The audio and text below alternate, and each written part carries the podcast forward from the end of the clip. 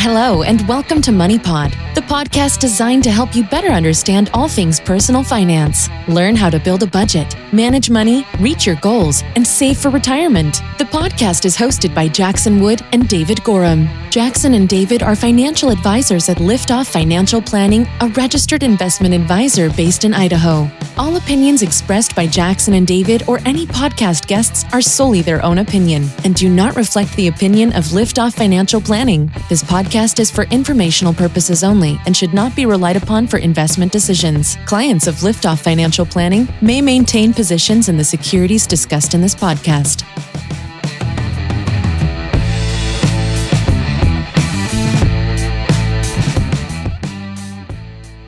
All right, we're rolling. this is episode 14, Davey.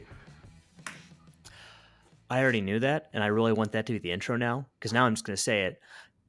hey, everybody, welcome back to episode 14 of the Money Pod, the podcast about money, finance, and everything in between. But that's a very narrow band, so uh, I hope that you're interested in other things outside, like how great Pizza Hut is, how much we don't like Domino's as a group, and we'll be talking about some other fast food in today's episode. Let's start it off, man. You want to talk about McDonald's? Yeah, let's do that. All right. So there's an article on CNBC, uh, which is in which is titled uh, "If you invested thousand dollars in McDonald's ten years ago, here's how here's how much money you would have." I can't even talk. So guess here it is: thousand dollars into McDonald's stock, common stock in 2009. Guess how much it's worth as of September 20th, 2019. Oh, I would bet it's probably like in the last 10 years, it's probably 4,000, 3,500. Well, everybody's going to be disappointed. No, it's you, you were kind of close. You were off by one zero, uh, four hundred percent return. So, So you're you at had a- five grand. Five grand. Okay. So when you say off by one zero, You said mean, four thousand percent. no, 4,000 total. Um, Oh, I thought you were talking about return. Sorry. no, no, no. 4,000 bucks. Oh, yeah, you were close then. Yeah, four thousand bucks is dude. That's Domino's like return, All right. Podcast is over. I quit. but it is. That So I'm not lying. over over 10 years, they went up by 400%. So they've, they've multiplied four times the stock price, right? Yep. and I have to think about it. I'm probably responsible for 3.5 times of that. Like 350% of that growth is probably just my personal eating habits. That's We're gonna we're gonna gross out our listeners here, but I love McDonald's, dude. I love McDonald's. And There's nothing uh, wrong with that. It's engineered to be loved. Like they have food scientists working on it all the time. I mean, Yeah. it's like saying, you know, I love, you know, opium.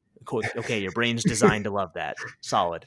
Saturday mornings, uh, when I get from I get from the work week, right? Saturdays, my wife is like, "All right, let me sleep in," because you know she's got the kids during the week, and I'm like, "All right, I'll take the kids," and I just load them up, and we go get hash browns in the morning, and I know I'm feeding them poison, but they'll like it too, right? Um, so the McDonald's stock, thousand bucks turned into five thousand for a total return over ten years of four hundred percent. In the same time, by comparison, the S and P 500 earned a total uh, earned a total return of nearly 250 percent. So when you look at outperformance of the S&P 500 or of McDonald's to the S&P 500, you definitely got paid to take the risk of owning McDonald's, um, which is interesting because I feel like these types of stories encourage people to to take single stock risk. And uh, I think for every one story like this that we can find, we could probably come up with maybe 10 or 20 stocks that underperform the S&P 500 even if they were in the S&P 500 um, you know if you look at the S&P 500 on you know like a, a yearly basis and you say okay what stocks are you know creating this return it's usually like 20% of the stocks are positive bringing up the return and the others are you know kind of losing money so it just happened to be that McDonald's was probably one of these So I, I think there's going to be a lot of changes in the future with investment strategies. I mean, I know that there are funds launching all the time for you know, you know, environmentally conscious or ESG you know, moral or religious reasons. But I mean, like my wife actually turned me onto this fund. It's the uh, its ticker is PETZC, and it is the Gabelli Pet Parents Next Shares Fund, and it's designed specifically for uh, companies that support pets and pet products. And it's an ETF based solely on that premise. So you know, food, vet expenses, pharmaceuticals. Uh, you know, toys, et cetera, everything that kind of goes into that arena is now an ETF. And I think they're going to see people bet on like lifestyles a lot more now, which is just fascinating to me. It's a terrible idea. I, I, don't know. I saw. I, I, I mean, come on. No, no, no. You okay? You said terrible idea. Come on. How much money gets spent on pets? How many people yeah, view their pets as children? Like, come on. That can't be a bad bet. Okay, so maybe the investment idea is a good one, but would you rather own Pet Z or S and SPY S and P 500? Now, that's not a recommendation, compliance people listening, but you know what I'm saying? Like, I would rather own Pet, Z, Pet ZC every day simply because I know that I'm doing something that helps the ones I love, Jackson. Whereas you don't have a heart. You are okay. This is one of my biggest. This is this is actually one of my biggest frustrations with this this socially aware investing or or uh, uh, screening. You know that you can screen an index and avoid you know tobacco companies or whatever. When you make this investment, like you actually think that the money is going to the company. It's not right? You're buying their publicly traded shares. It's not going to the company. You're buying ownership in it that somebody already bought. So I get not wanting, you know, not wanting to, you know, invest in, you know, companies that pollute. And so the way to stop that is stop VCs from putting money into the company. Stop, you know, stop the IPO or don't buy the direct listing. But if you're buying something that's already traded on the secondary market, your your money's not going to McDonald's. All you're all you're doing is participating in some of the growth or some of the dividend. And but that doesn't directly benefit the company at all. Like, and you know that's a great point. I just like to take a moment and tell everyone like those are Jackson's feelings on investing. Next week we're gonna have Jackson talk about how Santa's not real. So no, no, no. Like if you if you have any other dreams that you really want to live out or enjoy, like we'll make sure we get those. No. but okay, no, no, I don't think it's bad to invest into companies that you like, but I I don't want people to think that buying you know Pet Z Fund or whatever it's called is going to give money to those companies. You're not participating in the IPO. You're buying equity and you're not giving you're not giving them the money, right? All you're doing is saying, "Oh, I love this investment philosophy. I think it's going to generate some sort of earnings in the future or some sort of growth and I want to be a part of that." But you're not actually benefiting these companies that are going out and doing the good work, right? See what I'm saying? Like there's a layer here because this is already trading on the secondary market. Sure, and I agree yeah. with that but that doesn't stop them from being necessarily like you know enveloped or put into a package with other similar companies and traded yes i agree there's a secondary market so you're not contributing directly in the same manner as you would if you were buying an ipo yeah sure so this esg stuff and like the socially aware stuff like it's got good intentions but i don't know if it really accomplishes what they're trying to do like it's not going to cut out tobacco companies or you know Anheuser Busch or you know whatever. A lot of people don't like to buy Target, you know, because of Christian Christian beliefs or whatever. It's like, cool, that's awesome. Don't shop at the store, but owning their stock doesn't really do anything. Potentially, I think there's an argument to be made for secondary pressure. I mean, a lot of companies will do what they can to avoid, you know, having that negative press, for example. So uh, I don't know if you actually saw this, but uh, there's a day coming up, I think it was today or maybe it's this week, where all of the proceeds or most of the proceeds from Big Macs sold by McDonald's are being donated to, I think it's cancer research. That's cool. And so Burger King said, okay, we're going to stand with McDonald's. And so they had a day where they're not selling Whoppers. I think it's called a, a, day without Whoppers. So they can try to drive up the sales of their rivals company. And I mean, that's a brilliant marketing move, right? So I think that there's a pressure being put on a lot of these major companies, especially those Fortune 100 ones, to try and stay in a positive public image simply because that drives the bottom line. And I mean, that pressure, while not direct, I, I see what you're saying and I agree with that. I think that secondary pressure is extremely strong. Yeah, I think the pressure is strong to to change, you know, um, company behavior. I just don't know if I believe or buy the idea of you can harm a company or force a company to change if we don't buy their stock. Like, sure, if you don't buy it on the IPO, but if it's already packaged in the S and P 500 and all of a sudden they kick it out of the index, like that I guess it would affect, you know, a second raise or a bond issuance or selling more more stock, you know, additionally taking private shares public. Um, but I, you know, one of the stories that I was sad about was, did you hear? Did you hear about that story of the kid that went to college game day and raised a poster up in the air that had his Venmo address on it, and he said, "I want yeah. this. Need a refill of Busch Light." And yes, uh, yeah. so then the this journalist, so he raised like you know a million bucks, and he decided he's going to give it all to cancer research for kids. It was this awesome, like heartwarming story. And then the Des Moines Register dug up some tweets that this kid had sent from like when he was 15 and they were i don't even know what his tweets were but apparently they were inappropriate. So Busch Light was like sorry can't affiliate. And like this this journalist like crushed this million dollar thing going to these kids. And it's like man that was stupid. That sucks. Well and there's there's also this problem that's facing the world now where everything that you've said you know for some of the students i teach at colossal for example like their entire life has been digitized and recorded. Everything they've said online is still yeah. out there. And I mean, I, I, grew up in a time where most of my childhood and a good portion of my adolescence, I mean, the, the internet wasn't really huge, and especially like permanent markers of what I yeah. thought or said. I am extremely lucky that not every dumb thing I ever thought as a teenager is on the internet. yeah. I mean, I, there's no person in the world you can look at and say, like, okay, you have a completely blameless and spot, you know, spec free record all the way up through adulthood, I mean, that's madness, right? Yeah. And I think that we're becoming much less forgiving as a society, and that's going to start tanking a lot of really good things. Example: a million dollars for like a children's. You know hospital. what the sweet justice of the story was?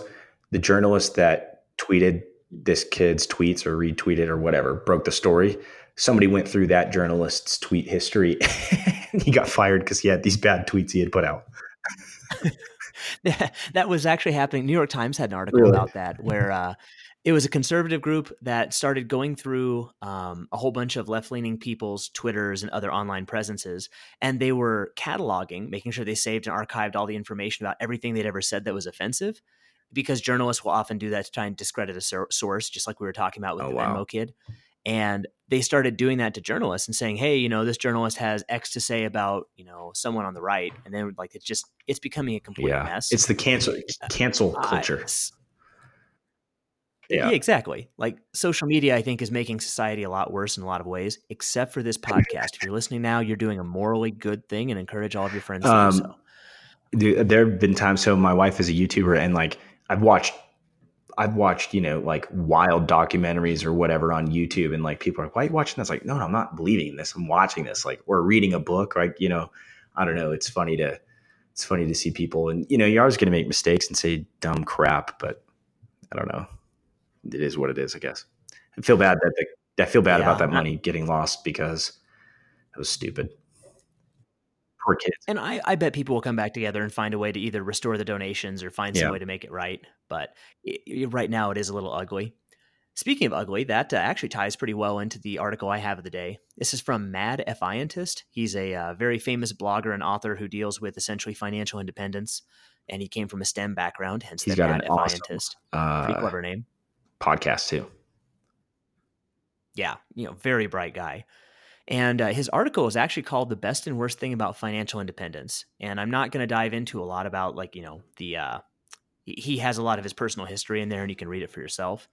But the, the gist of the article essentially boils down to this, right? So FI or financial independence is something that, you know, I believe in very heavily, Jackson. I know that you do too. And it's the ability to hit a point where financial concerns don't necessarily dictate all of the decisions in your life, right? So if, if you think your job is killing you, you have the ability to find another one, right? If you don't like the way something is going in your life, you're not stuck there because of a uh, necessarily a fiscal concern. And I mean that's that's great. It's a measure of independence, and I think that people will live much happier, much more passionate, and I think much more meaningful lives. But the drawback is, and he really focuses on it, is that you don't have any more excuses and if you were unhappy before you achieved financial independence, you're going to be unhappy after you yeah. achieve financial independence. And that that's something that a lot of people I think don't even consider until they start getting close to retirement where you know, for example, if you are, you know, extremely unhappy, you complain about your job all the time and like, you know, if I didn't have to do this stupid job, I'd be out, you know, writing music or I would be spending time with my kids or whatever. You should make those things a priority now and like build the life that you want in the moment and then make sure that you're gradually phasing into it rather than idealizing, you know, once I'm done with this stupid job, then I'll go out and work for charity or then I'll do this thing that I have a lot of uh, passion for because the odds of you actually getting there are extremely low. I agree with you, man. It, uh, I think that people like idolize the, uh, the idea of doing nothing all day and like not having to go to work. And it, it's just, you make it financially and then you don't have anything to do. You don't have passions. You don't have a plan. You don't have you see this even with people not that are people that aren't retiring early. When they retire at 67 right? They retire and it's like my entire identity was wrapped up into my job and now it's like i don't know what to do. And you it's very very difficult exactly. mentally um, and so I think it can make your entire life more enjoyable if you just start developing passions or hobbies or things you like, even when you're working 40 hours or 50 hours a week. Um, that's key. You have to have something to retire to. yeah, to. I mean, that's, that's, that's exactly it. Something to retire to. Um, a lot of people will point to the fact that after retirement, a lot of people will die, and farmers are actually notorious for this because you know farming is it's a lifestyle, it's not a job. Like pretty much everything in your life is geared toward you know farming or agriculture, and then if a farmer is to move out of that role, all of a sudden you know everything, all of their life or the thing that they based a lot of their life on isn't there, and so you know they have a very high rate of passing away after quote unquote retirement. And a lot of the research that's coming out now points to the fact that if you don't have social connections or goals or passions or hobbies or something else that ties you to to life outside of your work life, the odds of you dying go way up. Your lifespan goes far, way down. And uh, I'll actually call my wife out for this because she's a saint. So she works uh, 40 hours a week in a very high stress STEM job, and she she does incredible things and she has an hour commute each way. So she's burning on average like 48 hours a week at least because she has uh, four tens. On her day off on Fridays, she started and runs a food pantry every single Friday. And I mean, she organizes the food pickup, she organizes all the volunteers, she handles all that and gets it done every single week because it's something that she's passionate about. And I mean, the fact that she has a very busy and very high profile job doesn't actually stop her from doing what she cares about. And so, I mean, I, I personally don't have a lot of patience when people talk about, like, well, I'd change the world if I weren't working a job. Like, find the time. You will always find the time to do the things that are important to you. And then it's it's infinitely easier to find an excuse. Yeah, I think if you actually have something that you can do, you know, like on the weekends that you love, it makes working more enjoyable because you have something to look forward to and you're not just completely miserable. So, yeah, huge props to your wife for doing that. That's that's awesome it can change your perspective too. So instead of it being a job that you work to stay alive or pay off your debts or whatever, once you start to have that passion project, whatever it is, your job becomes the way that you're funding your passion project, yeah. right? So like some part of my paycheck is going toward, you know, I'm going to cut an album, right? I've always loved guitar. Like all of a sudden that job becomes something that's supporting, you know, a goal or a dream of yours and it becomes a much more positive part of your life yeah, your boss may still be hard to deal with, your coworkers might still be gossipy, whatever. It's not such a negative thing anymore, and it can change your perspective and I think make you a much healthier person. And I just love the perspective in the article, and it's a common thought in a lot of financial independent yep. circles. and it's even better if you love your job and you love your hobbies and your family and your time. Like, yeah, just that's even the best, the best, right? you can work forever, have family. I mean, it's sweet. I, we get lucky because we love our jobs. So, but I have had jobs that I've hated. Yeah, I mean, I have had jobs I've hated. I had a job one time working in a clean room, programming computer chips, and I could only program one computer chip at a time, and it took 14 minutes to to program the computer chip. And literally, all I had to do was push a button. But it was a clean room, and I couldn't have a cell phone in there or another computer. And so I sat there for the entire shift, would put the chip onto this thing, push a button, wait 14 minutes, take it off, put it onto a tray, and do that again over and over again. I didn't like that job. Just hearing that made yeah, me depressed. It paid, it, like my brain stopped producing. It paid awesome. I was in high school and it paid like 14 bucks an hour, but I really quickly realized why I paid 14 bucks an hour because you couldn't even have a book. You couldn't have anything in there. You just had to be like in this suit. It was tough. That sounds miserable. So I had man. to, you know, but at that time I was playing golf. I was, you know, playing hockey, doing all those fun things. Anyways, um, let's talk more about the markets and investing into things that are bad for the environment. Should we? All right. That sounds great. I uh, I think we're very strongly anti-environment here. I mean, you hate animals, you hate any kind of immoral investing. Um, yeah, make it even better. It's even worse for kids, and these guys target kids. Um, okay, so this one comes from uh, Business Insider, and it is the hedge fund that potentially is going to lose $800 million. So, a top hedge fund, which is called Mudrick Capital, Mudrick Capital Management, uh, invested $800 million into a company called NJOY. And NJOY is an e cigarette vape company.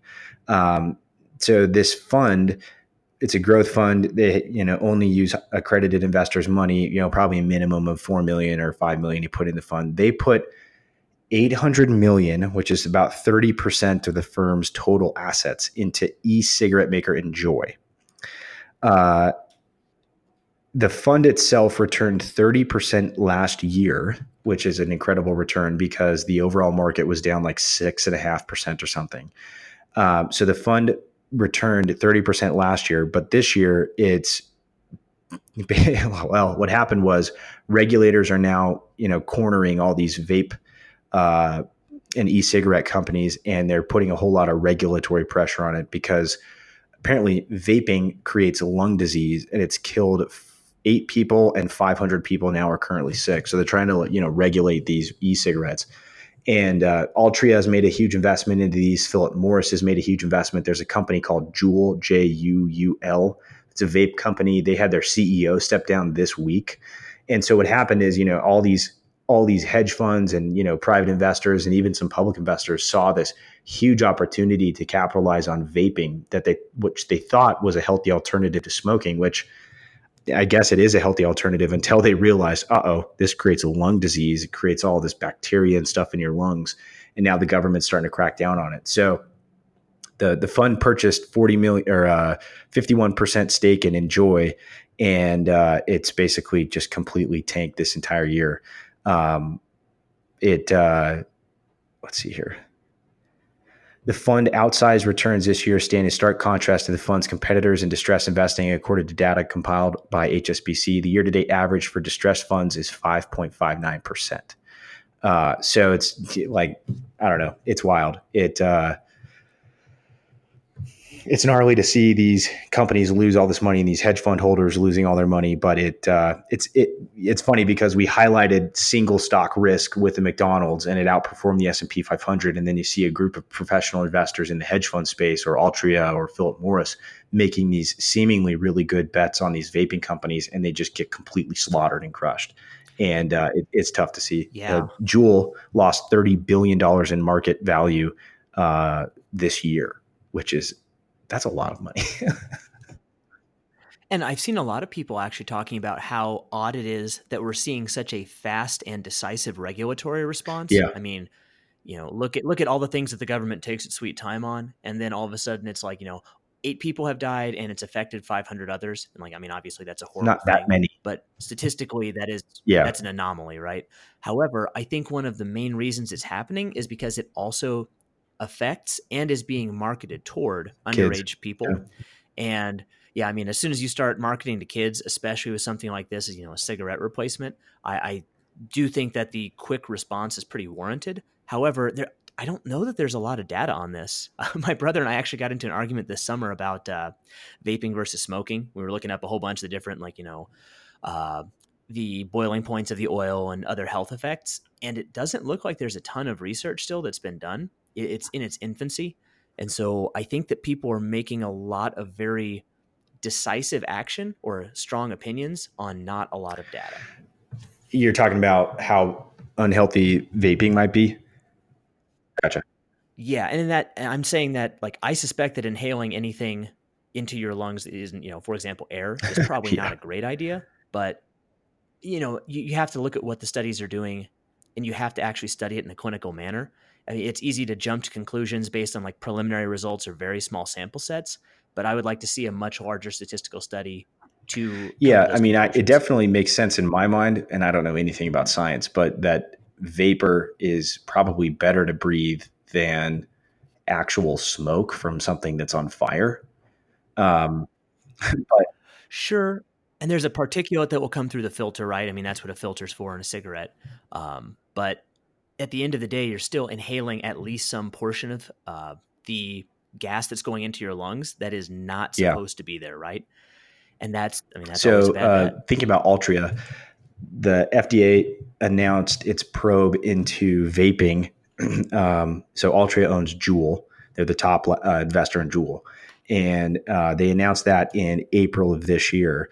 And uh, since then, it says Altria is vulnerable to such negative developments in the vaping space after paying 12.8 billion in December for a major stake in Juul, leading vape, vape company responsible for 70% of these e-cigarette e-cigarettes, and uh, it has lost 31 billion dollars since April. So you know, Altria is filling it. They they're only top investor in Juul. So it's it's interesting to see these things because then you always compare it to the S and P 500, and that's what I always do.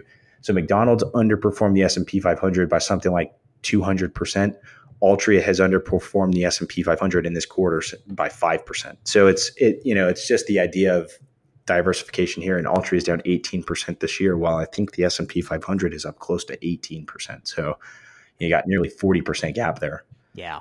Um anyways, well should we go get some e-cigarettes and try them out?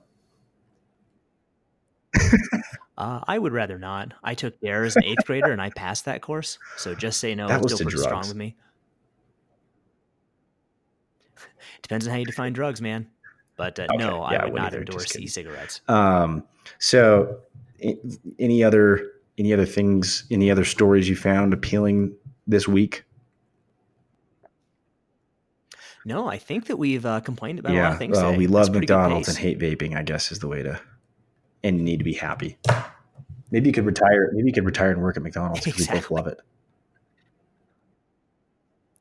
I think that as our podcast goes on further and further, we should get a Money Pod logo and just change it to grayscale to reflect how dead we are inside as we just Okay, I'm going to put you on the spot. What's something you love? Something I love. Man, okay. I actually went out and mowed the lawn today, and it was so nice to just You be outside. I love the weather right now. Uh, for anyone who's, I lo- fall's my favorite season. I absolutely love it. Um, it- summer winds down. You know, the temperature's really nice outside. It tends to get really quiet. People are trying to get their vacations done. Like there's there's this kind of peace before you move into you know what used to be the winter hustle for me. I used to work in the specialty tax world, and so this is where you know things would really start ramping up. Uh, you would have just finished your 915 deadlines. You have some 1015s lingering. And then yeah, this was a little bit of a calm before the storm. Whereas now it's just, it's a really enjoyable Yeah, it's been season. it's been really I great. love it. Um, I love that it's not 100 degrees outside and miserable.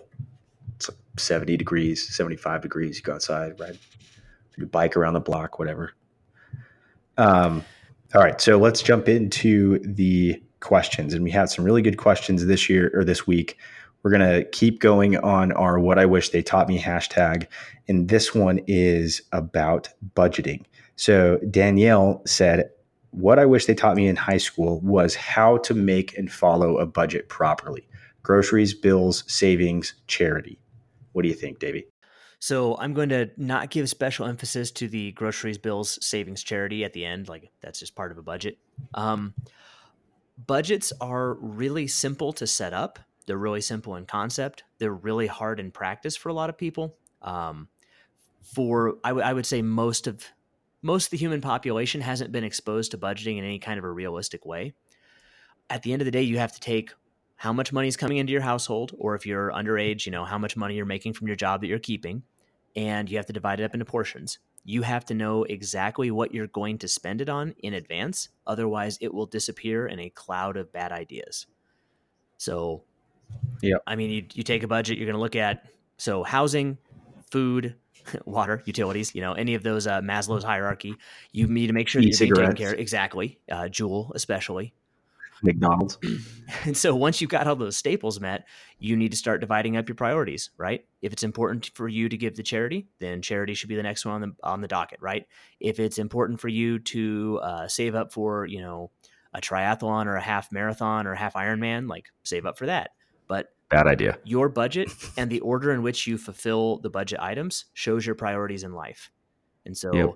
if if you're someone who 98% of your income is spoken for and then like, you know, whatever's left over goes to charity, charity's not a high it's not a high goal in your life. It's not a high priority.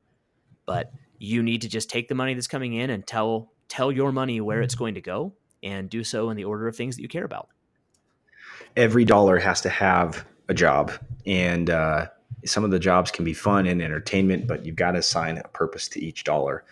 Uh, just so everybody knows, cash flow based planning is how we run our financial firm. So that is where we start when we look at financial planning. And uh, I hope that kind of shows how important we think a budget is because it really, the, the plan begins at the budget. And if you're trying to invest, you're trying to save or pay down debt, and you don't have a budget, you really have no map. You don't have, you know, you don't have any guidance on where to put the money, what to do. And so this is like step number one. And the hard part is sticking to a budget and maintaining that discipline is probably the hardest thing in finance, but it's the most important. So that's that's you know where we uh, where we start with financial planning, and, and we always end up you know modifying budgets and tracking them. But that's that's kind of it's the epicenter of of all of a financial plan and investing. Uh, I would argue that it's that for a company as well. You know, knowing where cash flows are going, so it's really important. I it's a shame that they don't teach it more. Um, you kind of just have to have income in order to learn it. But if you have any questions on budgeting or want our budget, we actually have a pretty cool template that we'd be happy to email you. So just email me at uh, support at liftoff planning, or you can tweet at me, Jackson Wood HQ, and we can go we can go over that. But that's kind of the key. Um, what recommendations do you have for the week, Davey? Unless you have anything else to add to budgets. No, that seemed pretty good on budgets, and that's it. Just takes time to do. Uh, recommendation for the week is actually a tournament that's coming up in the jiu-jitsu world. It is the biggest tournament in the world, in my opinion. It's the highest priority. Like it is the absolute apex of skill. It is the ADCCs, and so that's named after the Abu Dhabi Combat Club. And so uh, you you have a whole bunch of grapplers in different weight classes who have to receive an invitation from this. Like you you get your actual letter in the mail or an email, and like you can only come if you are a grappler of tremendous reputation and you just get to see the best in the world go at it. And at the end of it, one of them wins the absolute, and I get fired up for it every two years. Yeah, I'm excited. I actually I'm going to be out of town, so I don't know if I'm going to be able to watch it, but I'm going to be searching Reddit for a not a stream for, for, an update. right, good save there. Good the uh, the really cool thing is there's actually uh, a guy I fought in the finals of a tournament. It was the Proving Ground Invitational Four his name is Keith Krikorian, is in the lightweight division. And so, I mean, I, I, lost to him in the finals, and I am really excited to see what he does at ADCCs. He's uh, how sweet kind of, would it be if he wins? Oh man, I'm gonna take total credit for that. Like, yeah, one hundred percent. That's what he submitted me with. well, I mean, he would have been at that good as good at that choke if he hadn't finished me with it, right? Exactly. But uh, Keith, on the less than one percent chance that you ever get referenced this podcast, good luck, man. I'm pulling for you. I voted for you to get the invite, so I hope that you take it. That's awesome. I, if you can't tell by listening to our podcast, we love jujitsu and mixed martial arts, and we talk about it probably way more than we should. But uh, if you watch it, you'll know why we love it so much. I have converted a lot of my friends to MMA and uh, jujitsu. Anyways, all right. My recommendation you, of the week, huh? How about you, man? Yeah, lay it on us. So, my recommendation of the week, politics aside, Edward Snowden came out with a new book and just by mentioning his name, we're now on the watch lists. But his book is called Permanent Record, and it's a biography of his life. Um, I don't know if you've seen the movie. I don't remember if it's just called Snowden or whatever, but it kind of like goes through what he did in his life. But this is his own, you know, autobiography. And uh, I don't think he narrates the audiobook, but I've been listening to the audiobook and it is fascinating. It is crazy to see what he what he built, and I think you can like summarize his story uh, up in a way of he built this monster, regretted building this monster, blew the whistle on the monster, and then the monster killed him or sent him to Russia in a dungeon. Yeah, he's and, not dead yet. Yeah, now, well, basically, he is. I mean, he's miserable, you know, but he's trying to, you know, I don't, is he in Ecuador, Russia? Where is he? Do you know? Does anyone know? Oh, I don't know where he is right now. I just saw him in a headline, but I can't remember what country. Yeah. So, anyways, politics aside, I mean, I don't know if I, I don't really have an opinion on the morality of what he did. It's really hard for me to say. I would just, I don't know. But the entire story is fascinating and interesting, and, and seeing his employment and the way that these agencies work and how they contract, you know, huge private public companies and how they can get paid above government wages when they're contractors, but they're also working for the CIA or the NSA is just this very strange world that I I don't quite understand, but it's fascinating and it it uh, it's cool to have like a firsthand you know story of somebody that was in it.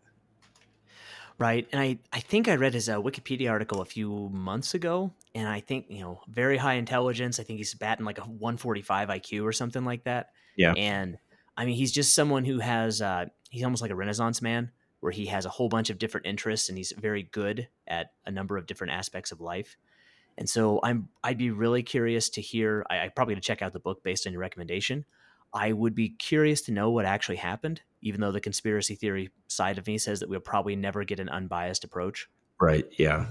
There's an interesting part. When he was a kid, he was uh, fascinated by computers. He was still living at home with his parents in junior high. And somehow he decided, well, not decided, but he became obsessed with the threat of someone hacking a nuclear station and, you know, I don't even know if this is possible, but causing some sort of explosion, and your wife would know this, but um, you would probably know this too. And so what he did was he went on to some nuclear plants website and he searched it and he found all of these vulnerabilities, and it terrified him. And uh, so he called the tech support of this nuclear institution and he said, "Hey, found some vulnerabilities.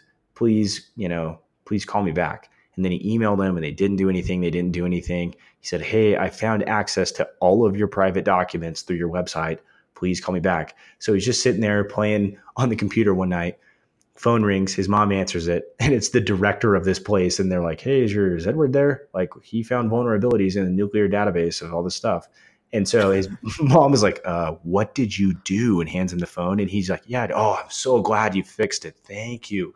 Like, I was waiting. What took you so long? And his mom is just sitting there panicking that he's like, you know, a felon now. And they offer him a job, and he's like, "Well, you know, I'm really busy during the school year, but I could potentially work for you during the summers." And like, the guy thought he was, you know, like an adult, right? like that's the kind of guy. And he he basically like went on to develop cloud computing and, and all this crazy stuff. So it was just fascinating. He's like, man, that guy's at least 15 times smarter than I am. right. And that's the perspective that always fascinates me, yeah. right? Because like we would have a very different view of George Washington if the revolutionaries had lost the war, right? Yeah. You know, he'd be a traitor and a terrorist and how how we traditionally view Benedict Arnold.